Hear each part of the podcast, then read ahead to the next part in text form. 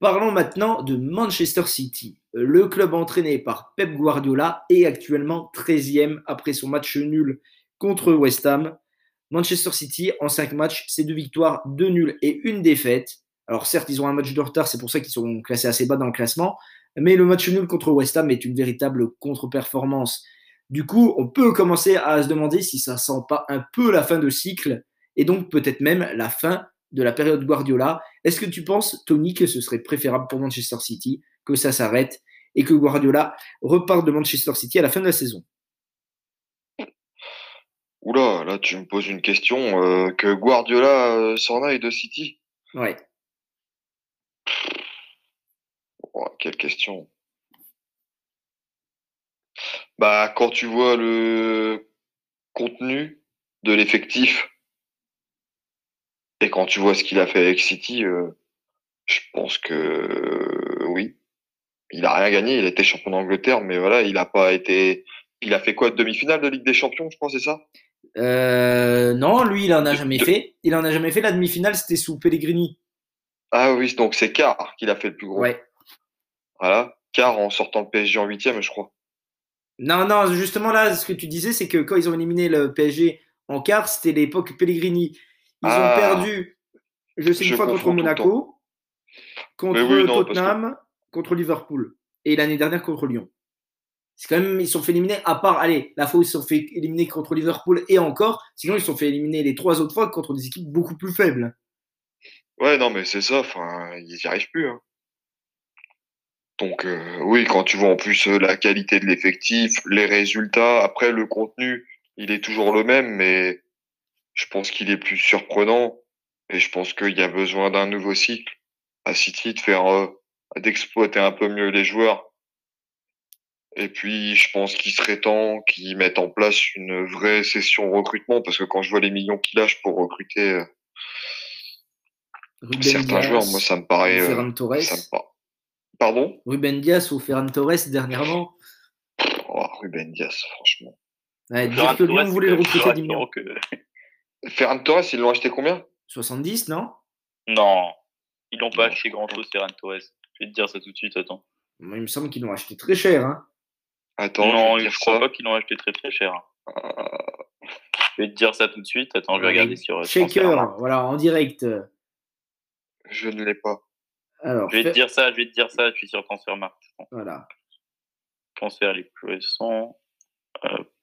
Alors, Ferran Torres, il a été transféré. Ah non, il a été transféré pour 23 millions. Tu vois, J'ai dit une bêtise. Ça m'arrive. c'est Ruben Diaz qui a été acheté très très cher. D'accord. Ouais, 80, voilà. je crois. Ah bah voilà, j'ai confondu. J'ai confondu les deux, voilà. Oui, enfin bon, 80. que ce soit l'un ou l'autre, euh, c'est c'est pas justifié. Enfin, 23 millions pour Ferran Torres, c'est c'est justifié. Surtout que bon, on n'en a pas parlé. Mais Valence, il y a des problèmes financiers, c'est pour ça qu'ils bradent un peu leurs joueurs. Mais 70 millions, 80 millions pour Ruben Diaz, c'est quand même exagéré. Non, mais je pense que oui, 80 millions pour dire, c'est plus qu'exagéré. Mais on l'a, Koulibaly. Hein. on a vu, et puis même, t'as, tu peux avoir mieux à moins cher.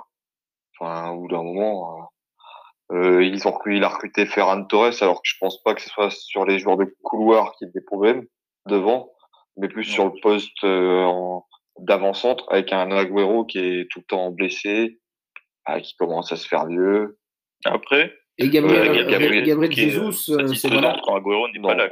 Non, non. Gabriel Jesus, je suis désolé. Il est satisfaisant. euh, C'est un Il a fait quoi comme, il a fait quoi comme saison de référence? Non, non, mais c'est ce que j'allais te dire. Moi, pour moi, Gabriel Jesus, euh, c'est un joueur qui pourrait jouer euh, à Benfica. Pour moi, ce serait le, le bon niveau pour lui. Voilà, pas plus haut. C'est un joueur, moi je pense que c'est un joueur de rotation. qui Oui, pourrait jouer dans voilà. des équipes de seconde zone en Angleterre. Voilà. Voilà, tu sais, les West Ham, euh, toutes ces équipes-là. C'est ça le problème. C'est vrai que oui, et du coup, même Agüero aujourd'hui, tu peux pas plus le citer parmi les meilleurs neuf mondiaux depuis même un Non, an. parce que trop, c'est même plus ça, c'est qu'il a trop de problèmes, euh, trop de pépins physiques. Trop blessé, le monsieur. L'année dernière, la saison dernière, il a fait 24 matchs. 18-19, 33 matchs. 17-18, 25 matchs.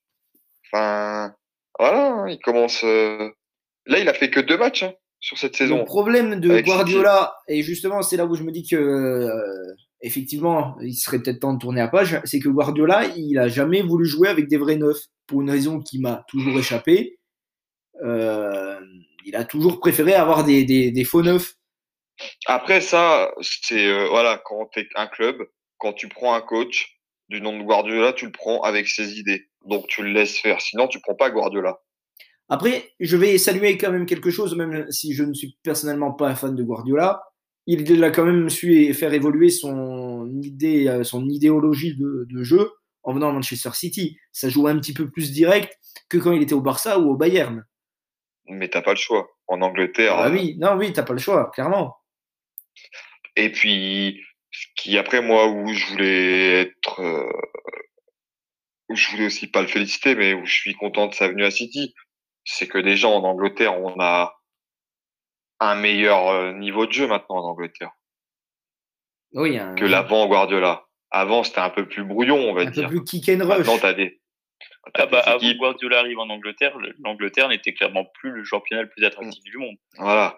Je veux dire, euh, Il l'était, des- il, a, il a été à une époque, mais il y, a eu une, il y a eu une période de creux où, je pense, la période où Manchester United commençait à se péter la gueule. Non, bah, je veux dire, ou la période plutôt du déclin de Wenger, parce que le, celui qui a rendu euh, le championnat euh, anglais agréable à, avoir, euh, à regarder, c'est surtout Wenger.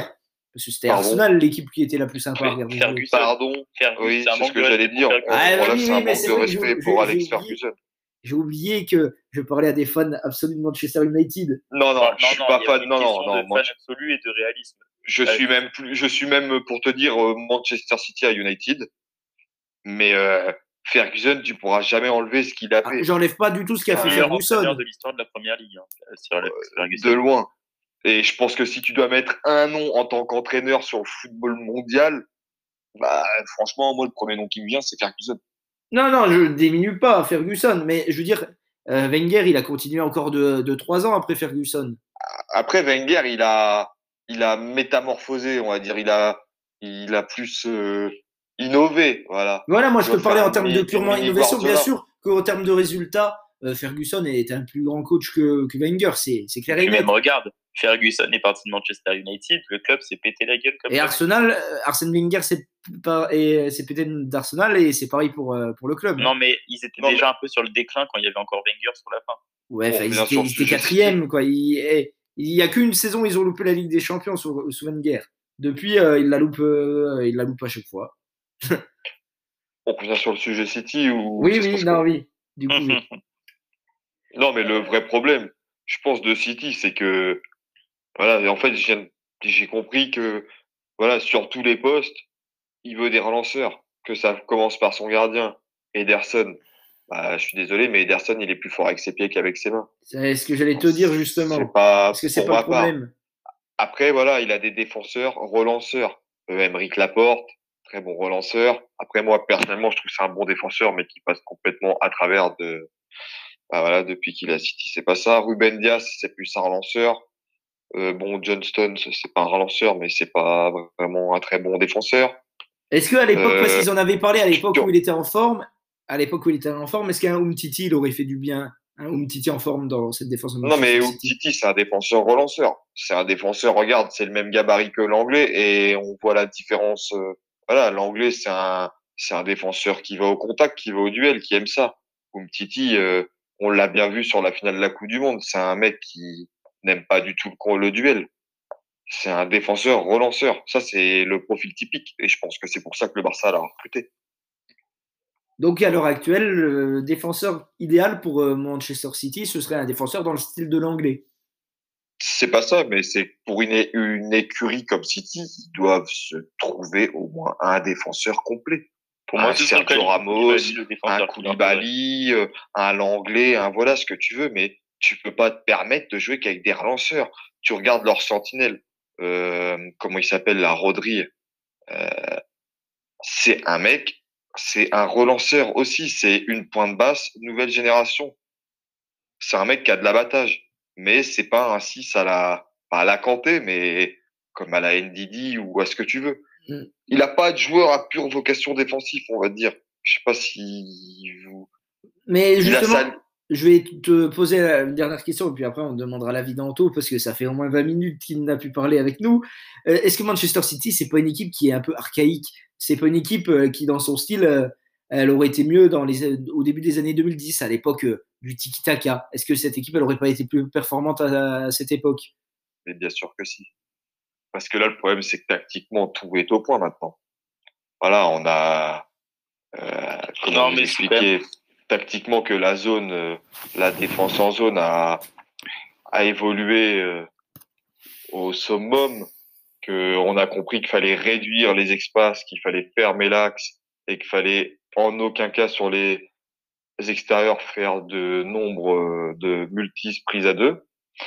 Et euh, ça, ils ont ils l'ont compris bah, quand ils ont joué le Barça. Hein. Très bien, bah alors je vais demander l'avis euh, d'Anto pour qu'il pour qu'il conclue.